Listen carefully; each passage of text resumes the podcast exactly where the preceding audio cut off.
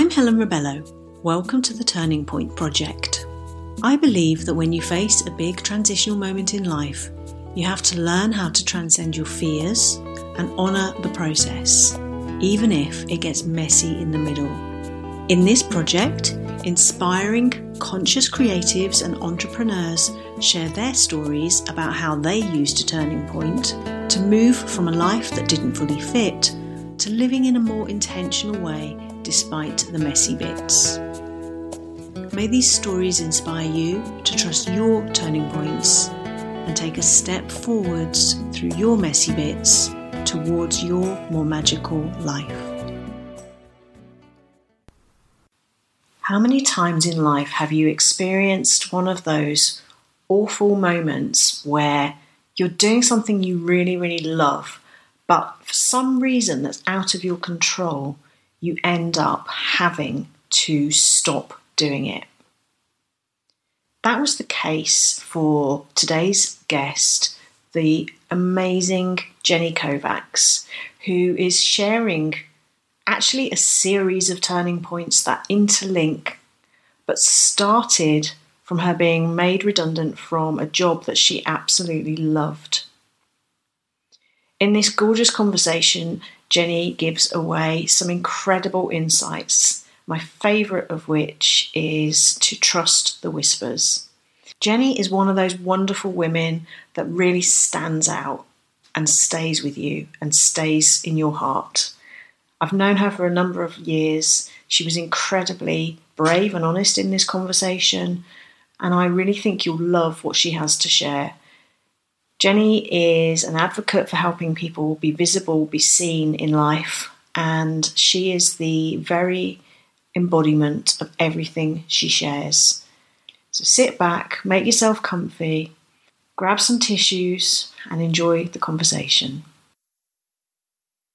So, my lovely Jenny Kovacs, thank you so much for being here and for joining me and for saying yes to adding your lovely voice and your wisdom to these conversations, which are going to flow organically in the moment, and we will see what comes up. Thank you. Thank you for inviting me. I love conversations in flow, I have to say. So whatever... I don't believe in coincidences, which sounds like a kind of a trainer's rhetoric or a spiritualist rhetoric. I think that whatever comes out of either of our mouths will serve whoever's listening to this right now for whatever reason. Yeah, I'm completely with you there. I love that we are both two women who are very much happy to just stay in our flow zone and trust that whatever comes out is going to be exactly what whoever hears this needs to hear for themselves. And I know that you've got some amazing wisdom to share. You are a wonderful example of somebody who is out there in the world doing her thing unapologetically in your own unique, wonderful Jenny style. Oh, thank you for saying that. It's true. I watch you and I see somebody who has managed to somehow be both humble but also is totally owning her wisdom and owning her voice and owning what she's here to share, which is to help people be more visible. And you've just got an amazing way of connecting with people and an amazing way of showing up as yourself, but without any trace of arrogance or apology. You're not shouty unless you really need to be in the moment, you know? You are just so 100% real, and I love that about you. And it's one of the reasons I wanted to invite you to contribute and share. So...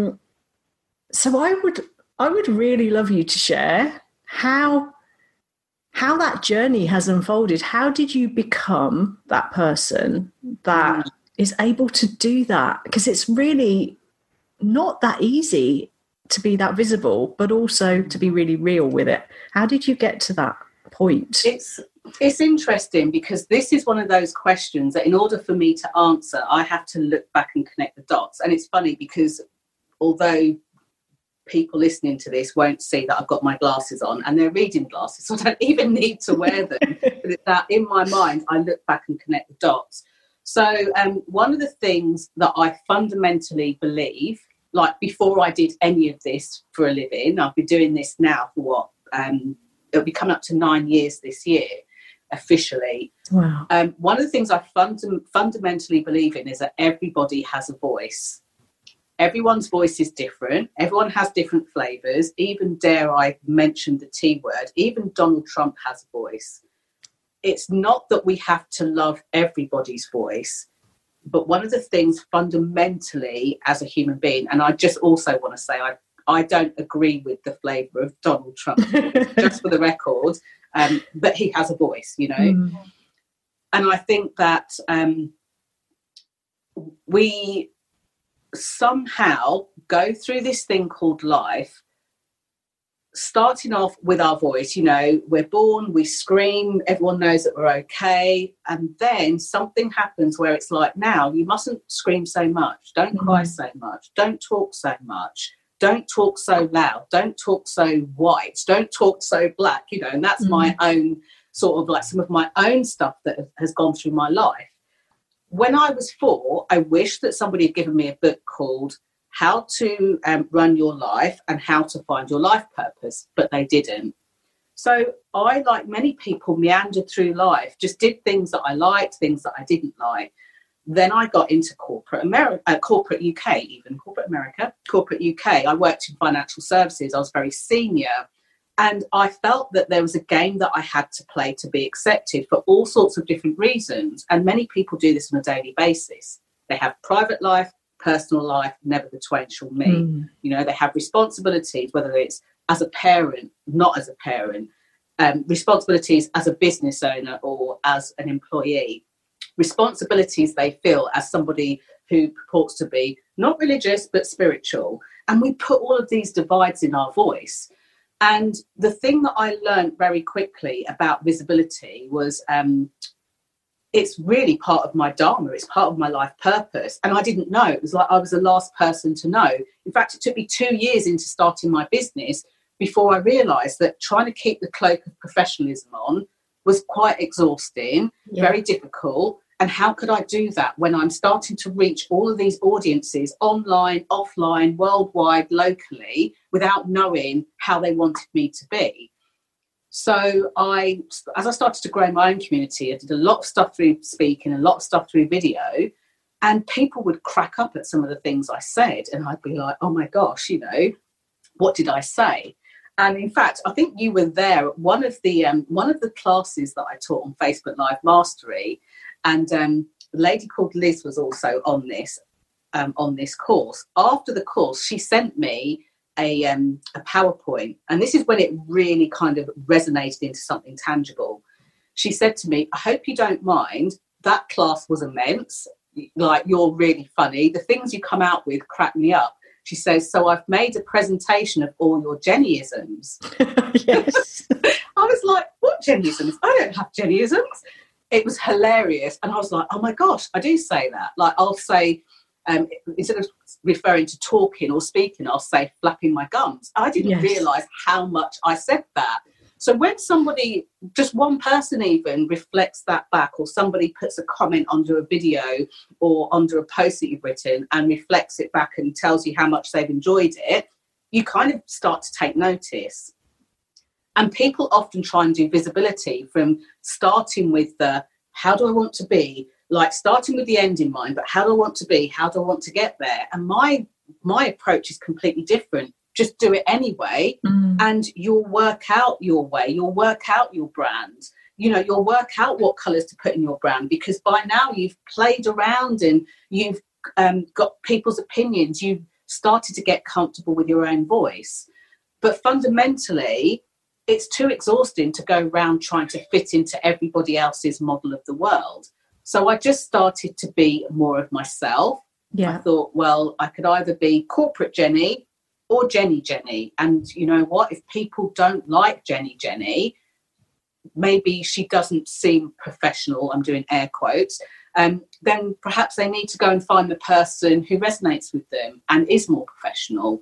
And that's kind of how it started, just being real, being raw. And actually, when something didn't feel good to me, didn't sound good to me, to be brave enough, to have the courage enough to stand out and say it and be willing to say it. Mm-hmm. And then to be willing to say it through a lens of love, you know, not through the lens of standing on someone's head to, you know, to get the upper hand. All of that sounds really smooth and beautiful and everything else, but anyone who's trodden the path in personal development, spiritual development or anything else will know that there are lots of bumps and holes between that road. Absolutely. There's lots of meditation. There's lots of sitting with things quietly.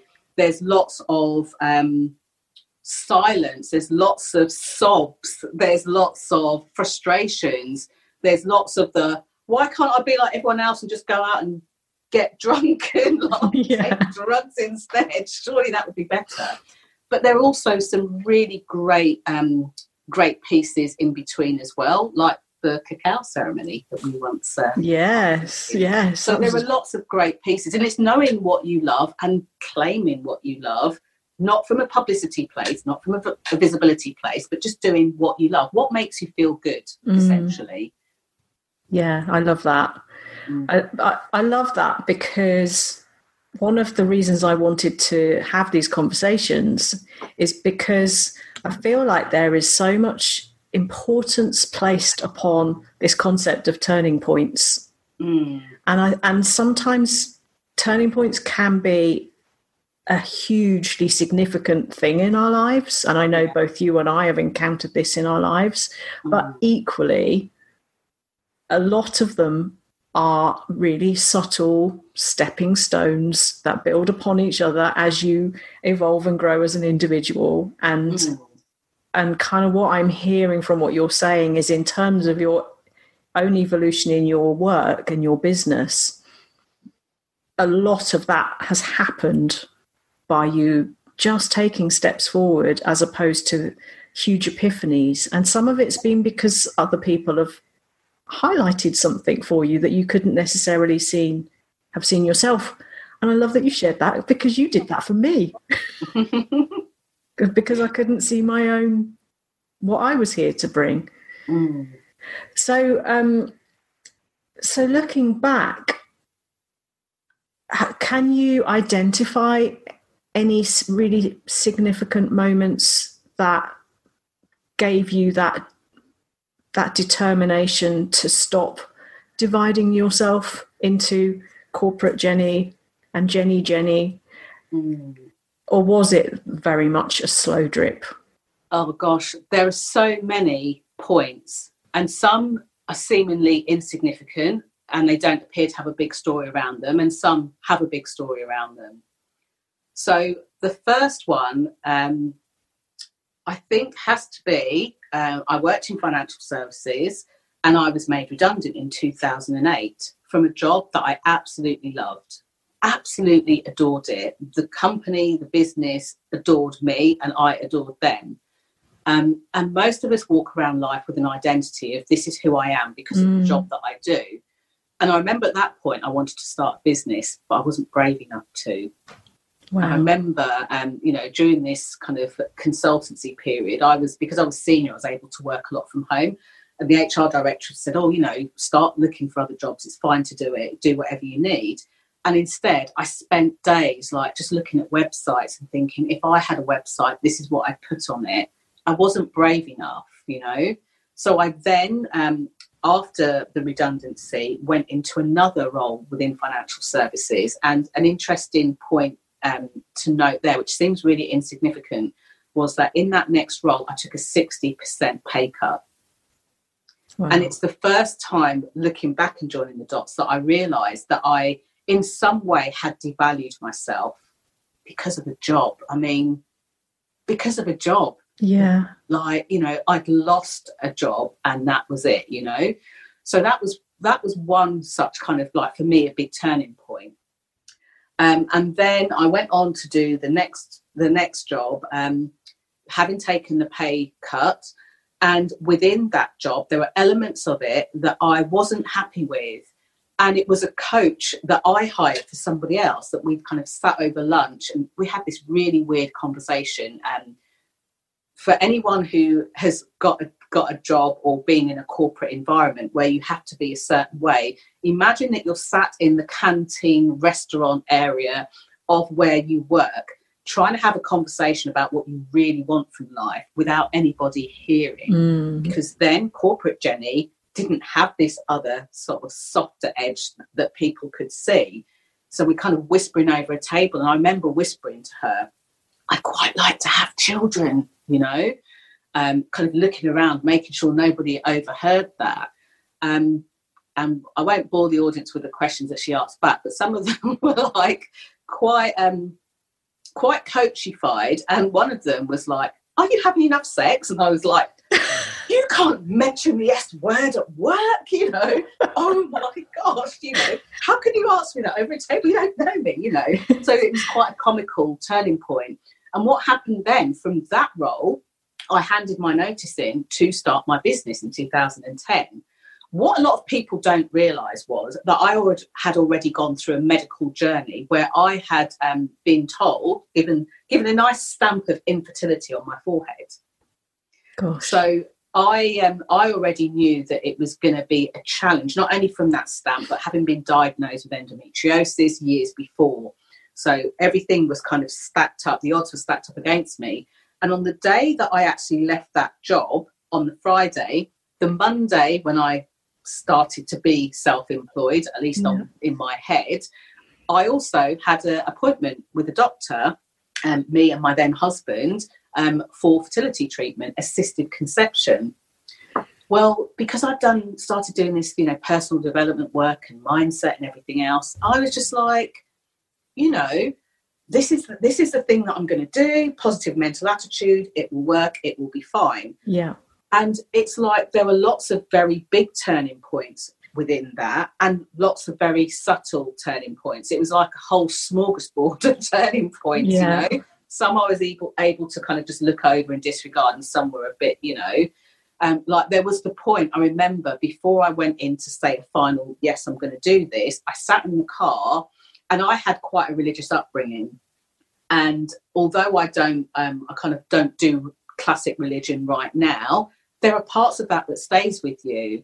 And one of the biggest things that stayed with me is, should I do this? Because, you know, people very close to me who were still religious would say, but assisted conception is not of God. If God does kind of messing with the program. Yeah, who are you to mess with all of this?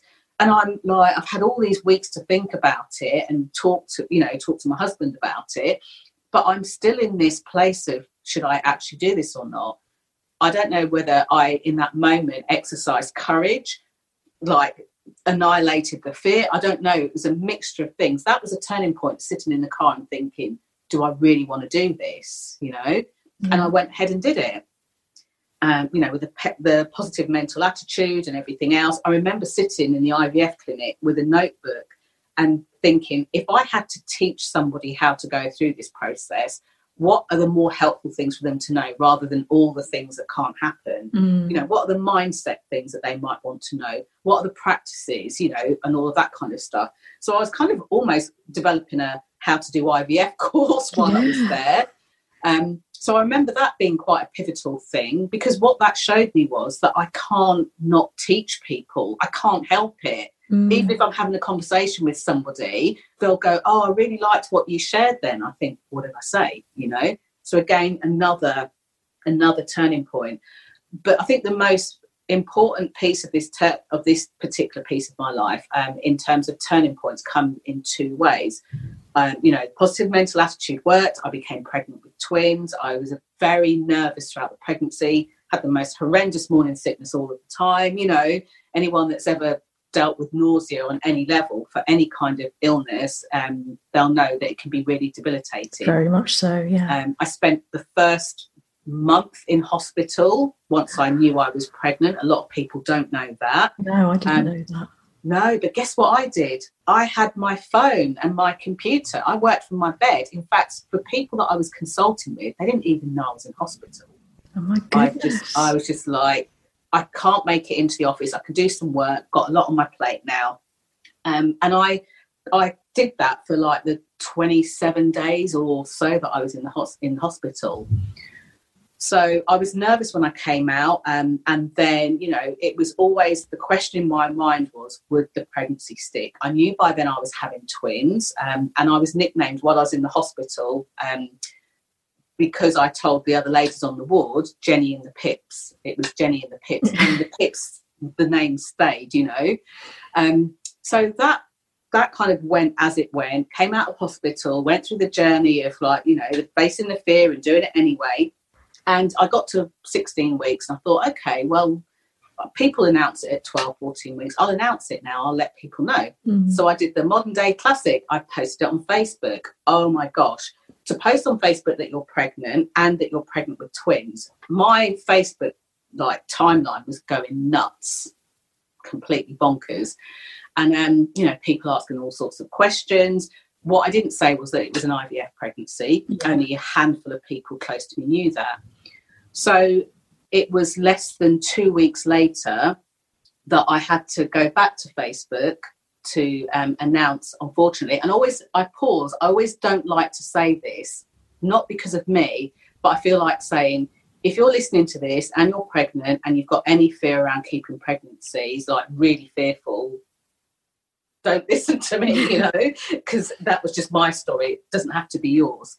So, you know, less than a couple of weeks later, I was rushed into hospital with really horrendous pains, you know, of what I thought was a miscarriage. And it appeared that nobody, including the doctor that admitted me, unfortunately, realised that I was actually in labour at just under 18 weeks. Oh, my goodness. So I kept thinking, I'm moving my legs, you know, this is, every time I move my legs, it's like I'm getting more pain, so I need to sit still. I was doing hypnotic breathing. I was calming myself down, you know. So after a few hours in the hospital, I get taken up to another ward for an examination. I'll spare you all the gory details, but I actually delivered the first twin, the girl, by myself.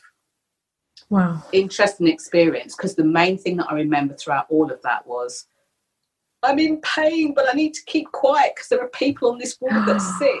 That's what was running through my mind. Like, keep quiet, don't wake anyone up, people are ill. So obviously after that happened, I got transferred over to delivery suite, where I had the best male midwife in the world. Like, he was brilliant. He was brilliant. And what was interesting was, and I then had to obviously go through, I was still in labour, I had to go and deliver the boy. So the first thing that happened, like, no amount of planning, and I'm like a woman of halves, so I'm tapped into the, you know, the esoteric and also grounded in the earth. I couldn't have planned this. I couldn't have scheduled it. I couldn't have written it out in a program. For some reason, literally minutes after I'd had my son, the youngest of the two, who were too young to survive, I should say, this voice, like, came into my head. And I remember saying to my then husband, this is possibly the worst thing that could ever happen to us, but this can't define us. Something good has got to come out of this. It was like the words flew out of my mouth. I don't know who said it, because it wasn't me. It just came out. And I really felt that, and I really believed it. That's powerful. And so this is the thing that people talk about planning and stuff. I'm a big, like, plan it out, do this, get, you know, consistent. But that, like, fell out of my mouth.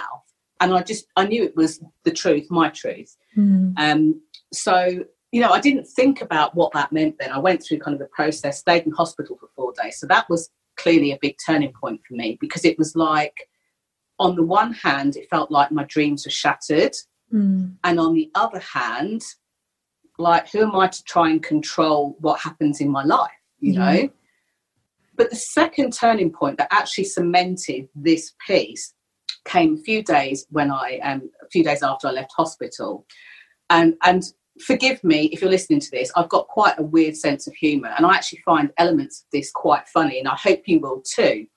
So 4 days out of hospital, my phone rings, and I've just been staring at my phone up until then, and for some reason I pick it up, I answer it. It's a woman who I'd done some training with, like, years before, and I'm like, hi, how are you doing? And she's sobbing. And all of a sudden, I go out of whatever grief space I'm in to like, oh, I've got to make sure that she's okay. Yeah. So I'm on the phone going, it's okay, it's okay. And she's sobbing. And I'm thinking, oh, she's obviously hurting. Like, what can I say?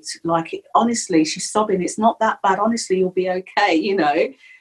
So she kind of, the sobbing subsides, and she said, I can't believe it. It's just like the worst thing ever. And I was like, I know, but it'll be okay. She's like, it's devastating. It's absolutely devastating. I said, it's okay, though. It'll be okay. Things will work itself out. And she went, I loved my job. I was there for 19 years. No. At which point I was like, oh, she's talking about something else. And I've mastered the art of silent, like, cracking up laughing. I was howling with laughter. I think I might have even muted the phone, and I was laughing, not at what she said, but at the kind of comic timing. Yeah. But the reason why that was a turning point and a pivotal point was she's ringing to tell me that she's been made redundant from a job that she loved after 19 years. In that moment, it was like, you know, we all go through many things and many emotions in life. But a loss is a loss is a loss. Yeah. How bad it is, or how like insignificant we try and make it, or significant, is only down to the energy that we put into it. Mm-hmm. And that felt like a lesson that was given to me with like absolute precision timing. If somebody breaks their fingernail and they are bawling their heart out, who am I to negate it and go, oh, but it was only a fingernail? Yeah. Like, allow people to feel however they need to feel, wherever they need to feel. And this was a little clue to, again, the voice. People's voice, it's important. What they feel comes out a lot of the time in their voice, whether it's their written voice, their video voice, their speaking voice. It's their voice, and we all need to be allowed to say it. So lots of turning points in my life, but those two that happened in that way were like quite big humdingers, and I've had so many more since, you know, so many more since. Gosh, thank you for sharing that. I can feel the power. Well, I mean, obviously it's a hugely powerful experience that you've had to go through but grown through, which I can relate to, as you know. But I can still feel the tingling in my heart when you shared that kind of really powerful insight that came through, that came almost unbidden. It did. It's still like, it can bring me to tears on some days. Not sure that there's badness to it. There's an absolute power to it. And ironically, I had a coaching client that I was working with at that time, and she said to me, like, I hope this doesn't upset you. You know, this is our next session. I hope this doesn't upset you. I don't mean it to upset you. She said, I feel like you were put on earth to birth something far bigger than your own children. And I was like, do you know what? It doesn't upset me. You know, when somebody says something and they come from that place, you can feel the intent behind it. Very much so, yeah. But actually, I remember thinking, gosh, what if she's right? Oh, my gosh, like, that's a big job. Like, what am I going to do? And if I'd stayed in that space, I wouldn't have ever been able to open my mouth, you know. Yeah, so, because of the weight of it all. Yeah, exactly. And I think people get into that a lot. They see their big vision. Maybe they do start with the end in mind, which I, you know, in my masculine energy part and my linear part, I will often start to answer client questions with, well, let's start with the end in mind. But it doesn't mean that you have to only navigate that way. On this occasion, it was like an important piece, definitely. Yeah, wow. I'm still just trying to get over the power of those words in my heart, because I can really feel them. It's really interesting listening to you and seeing you. I'm lucky enough to be able to see you as we're having this conversation. Sharing, because I've heard that, you know, aspects of that story from you before, but not in this kind of one-to-one space to this extent.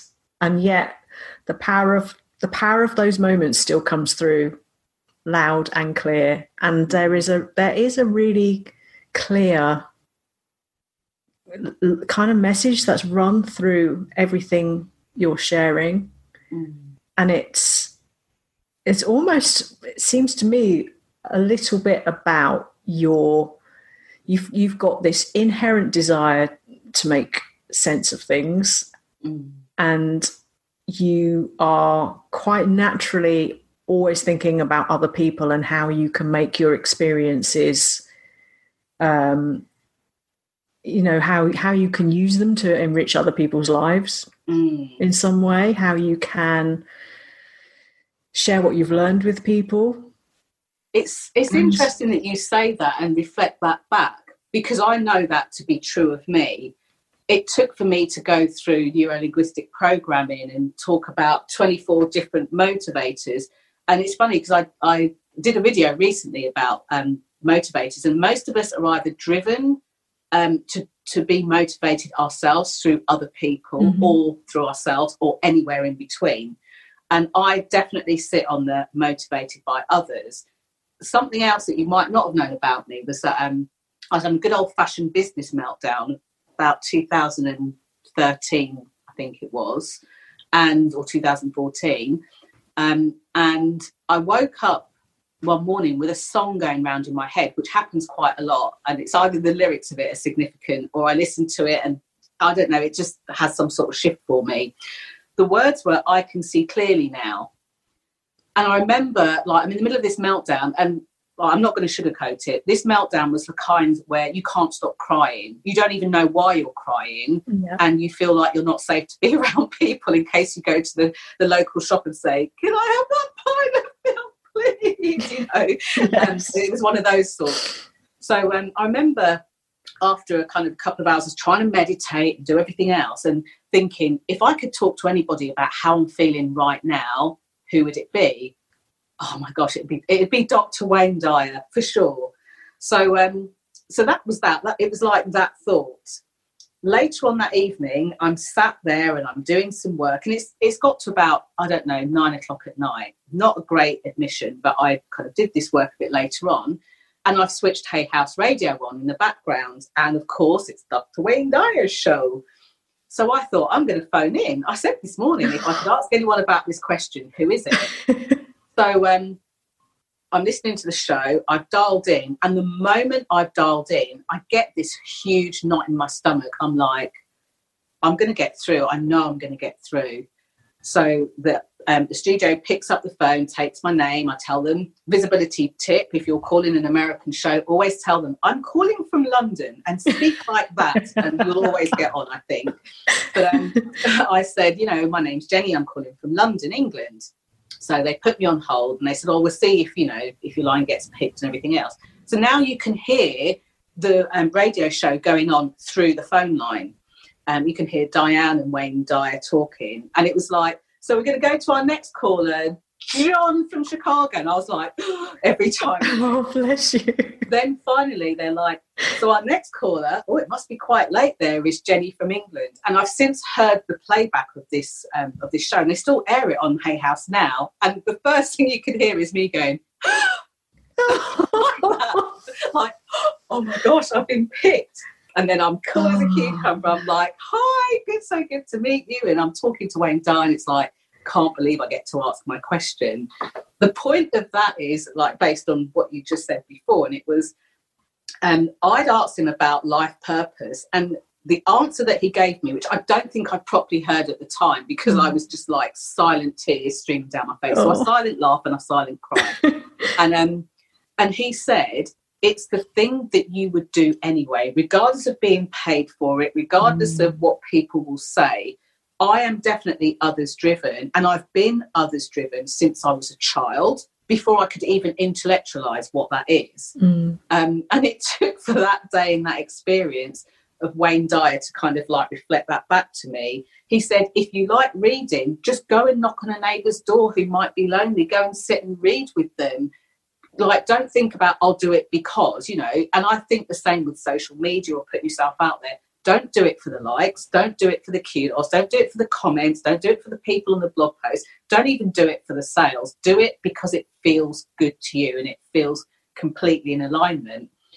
And that's what I got from that. But what was interesting was afterwards they said, oh, can you stay on the line? You know, Wayne would like to send you a book. He sent I Can See Clearly Now, the book, the very song that had been going round in my head that morning. That is... You know, it's a shame that you cannot see that I'm holding the book up. But I can verify that you're holding that book up. I'm holding the book up. I can see clearly now. Yeah. So thank you, Dr. Wayne Dyer, who might have left the planet, but is still definitely... I was going to say, hasn't really left the planet. No, he hasn't left the planet at all. Wow. Mm. That is magic for you. Right there. A bit of everyday magic. So where do you go from there? I do not know. Because Enid Blyton? Yes. That's where it started for me, Enid Blyton. You know what? Funnily enough, I was responding to a Twitter conversation the other day about what I think I'm in the writers community on Twitter. Mm. And one of the questions was, what got you into reading and writing? And I actually said Enid Blyton, closely followed by Alice in Wonderland and Narnia, but Enid Blyton. And my parents actually got called into school by the teachers who were very concerned that that was all I was reading. You know, I think they were a bit worried that I was really limiting myself. But Enid Blyton, the magic, the faraway tree, the wishing chair. I actually bought myself. In fact, people won't know this about us, but we went to a really lovely retreat centre. And I used to laugh about the tree outside. I said it actually looked like how I imagined the faraway tree. Yes. And after staying there, I actually went onto Amazon and bought myself the Wishing Chair collection. And every now and then, like, because you forget before you remember, but every now and then when I feel like I want to kind of reconnect with my everyday magic, I'll just read one of the stories and just remember what it was like as a child. Because this is going to sound strange to some, but not strange to others. There's, you know, you've got to remember that I was like, I was going to say being made to go to church, which probably makes it sound a bit more dramatic. But, you know, from the age of 4 to the age of 16, I went to church every Sunday, went to Sunday school. And I'm going and hearing the messages that were being delivered from the Bible. Loved the Bible stories, loved all of that. And there are other pieces that the adults would put in, the rules, you know. Mm. If you're not a good girl, you will burn in hell. Mm. And I was thinking, but this man sounds pretty okay. I don't think he'd burn me in hell. I'd be okay. So reading the Wishing Chair, reading Enid Blyton, tapped me into the magic that they seemed to allude to at a church but didn't go into. And it was like, I remember knowing not to say to my mum, you know what, there's real magic out there. Because I knew she wouldn't believe me. Yeah. It was like my own secret that I loved. Like, she might be writing these books about this, but I know this happens in the world. And, you know, some 40 plus years later, I still cling to that because I see it. It's all around you. And if you don't believe in magic, then you won't see it, you know, end of story. Yeah, no, I'm so with you there. I think there's so many reasons why we connect and why we resonate with each other and why I hold you in such high regard. And part of it's a bit like, well, actually, we're very similar, so I'm not sure what that says about me, but there you go. But no, I think it is just that like-minded thing where we both have an openness to other. We're both open to the fact that there is more to the world and to life than you can ever possibly see. But at the same time, we're both quite real and quite grounded, and we very much have a foot in the real world. And I think that's really important, especially with your work, because you can't connect with people in the here and now if you're not living in the here and now. But at the same time, you've got to have that energy of possibility for a reality that hasn't necessarily manifested itself for people yet. You've got to be able to believe in that yourself, to be able to communicate that to anyone, you know, you're working with or talking to, because if they don't see you believing in a possibility for them other than the one they currently have, then they're just not going to believe in it themselves. So it's interesting you've said that. I want to say thank you for saying that, because for you to be able to see that in me, it's definitely within you.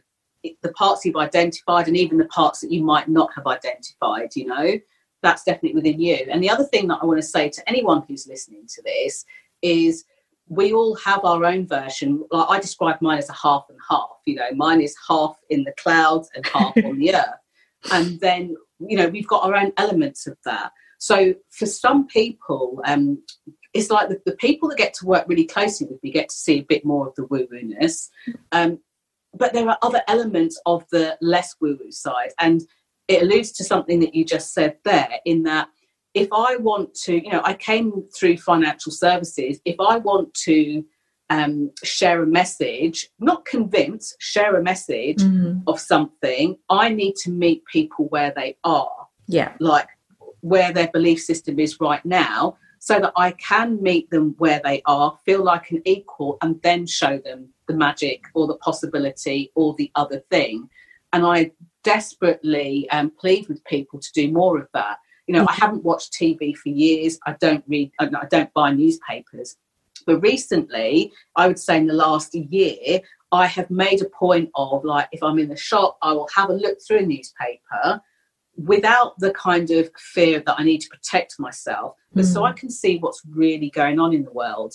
And I feel like, you know, for those people that know about, believe about, or are interested in the collective consciousness, I think the reason why Brexit has happened in the way it's happened, why Trump was elected in the way that he's elected, is because too many of us that can actually make a difference and make a change turn our heads away and say, I can't look at it, it's too painful. This is a time, if you identify with being a light worker, you know, a spiritual person, this is time for you to roll your sleeves up and see what's going on out there in the world and fit into the piece that you know your voice can fit into. For you, it might be environment, or it could be people, or it could be politics, or it could be, you know, currently the R. Kelly trials going on. It could be that abuse was your path. It could be that you've had a multiple of those paths. Do what you can from where you can now. Don't be afraid of the messages in the media. You know, I have my own thoughts about those messages in the media. Have a look at them, like look them in the eye so that you can see where people really are and how you can affect the world. That's all you need to do. Do what you can from where you are. And that's why, you know, I get so passionate about the whole subject, be it turning points, be it visibility, because we have all got something we can do. You don't have to do it when, you know, you can do it right now. I agree. That's my soapbox. I love that. No, that's beautifully said. And I'm so with you on that. I couldn't agree more. So from your viewpoint now, having, I know we've only touched really a little glimpse of a huge, huge story of this kind of rich, deep unfolding, this life full of experience that you've had up to this point. But from that vantage point, if you could go back to you, let's say 15 years ago, no, let's say 20 years ago, and give yourself some advice, knowing what you know now about how you can trust in your future, what do you know what you might say to younger you? Oh, there's so many things I would say. The first thing I would say is still party, enjoy yourself, but don't burn the candle at both ends, because you need your energy on the other end. That's the first thing I would say. I liked my partying when I was younger. So I would definitely say that. I would say to my younger self, like, not to take life so seriously. It's so funny how, and specifically in my 20s, I think I took things so seriously. I got, like, my head was so deep in things. It's almost like I purposefully got older before my time, and I didn't need to. Yeah. I don't know why, and whether that would have made a difference, I don't know, but at least to have heard that, I think, would have made a difference. And I would have said to my younger self then, although my younger self might not have understood it back then, is trust the whispers. Yeah, those random thoughts or whispers of, I could do this thing, I could do that thing.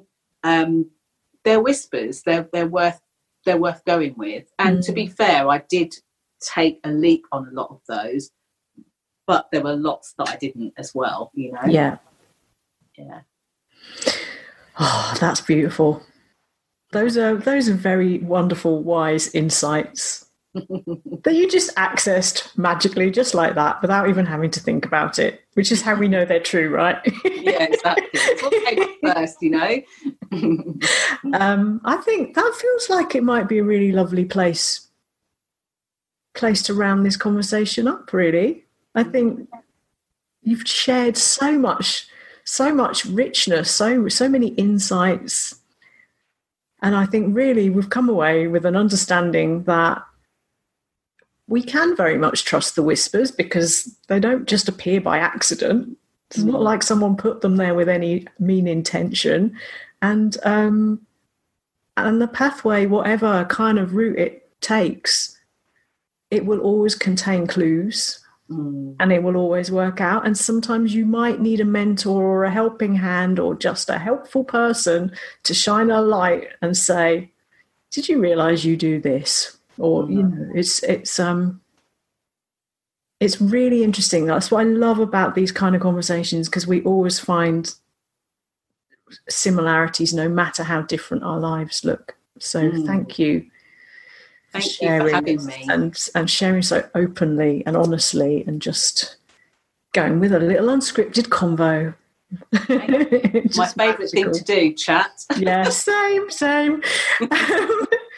So if people who haven't been on the planet of Facebook for some reason haven't come across you, I don't know how that could be possible, but that's just me, I'm biased. If people don't know about you and they are intrigued and want to connect with you or find out more about you, where can they do that? So if you are on Facebook, then go into Facebook and either search Visibility Vibe, without the S on the end, and my page will come up. The Queen of Being Seen, Jenny Kovacs. That's another conversation, how I got that name for another time. So you can have a look at some of the videos and information that I put out there, and I share all things, everything.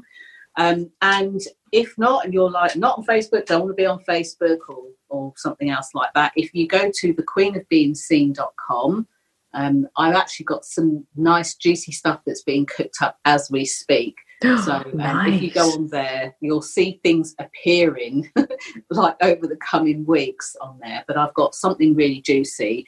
And one of the things, whether it's Facebook or whether it's another way in which you, you connect with me, is I really truly believe that everyone has a voice. And one of the things that I hope I do well, and I want to continue elevating, is people in my community. You know, Helen will know if I'm doing a Facebook Live and you pop on, I'll either ask you about what you do. If I know about what you do, I will tell people, because it's all of our jobs to let people know, to help you have a voice. So that's why I'm excited about what I'm working on at the moment, because I think it's going to be one of the first kind of communities where the people within the community are the quote unquote experts. They're there because they're an expert, not there because they're like, oh, master, you know, please teach me everything you know, you're not worthy. Yeah. I'm a bit bored with that. Yeah. Yeah, I love that. I see the truth in that for you. You are very much a champion of others, and that's really, that really speaks to me as well. That's very much my ethos these days. I think we are catalysts in each other's journeys, and we are into a place in the, as you say, the collective consciousness, where we are realizing that that's our role now. We're not here to be holier than thou and preach or any of that malarkey. It's just like, let's just hold the space and gather together. Exactly.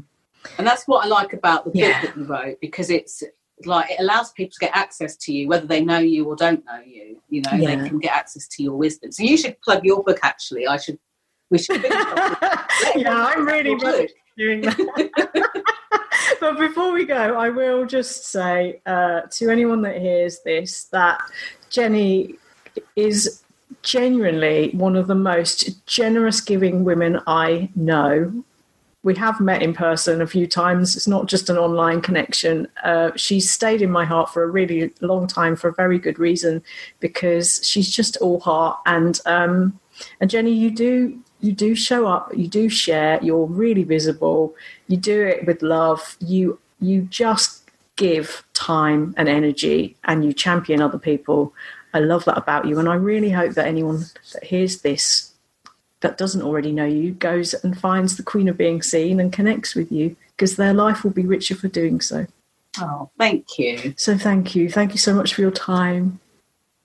Thank you so much for listening to this episode of The Turning Point Project. If you found this episode useful, I'd be so grateful if you could rate and review the podcast, as it really makes a difference and will only take a moment. If you'd like to continue the conversation or ask me any questions, come and connect with me over on Instagram at HelenRebelloAuthor, or join the free Magical Life Movement at HelenRebello.com. Have a gorgeous, gorgeous day, and I'll catch you in the next episode.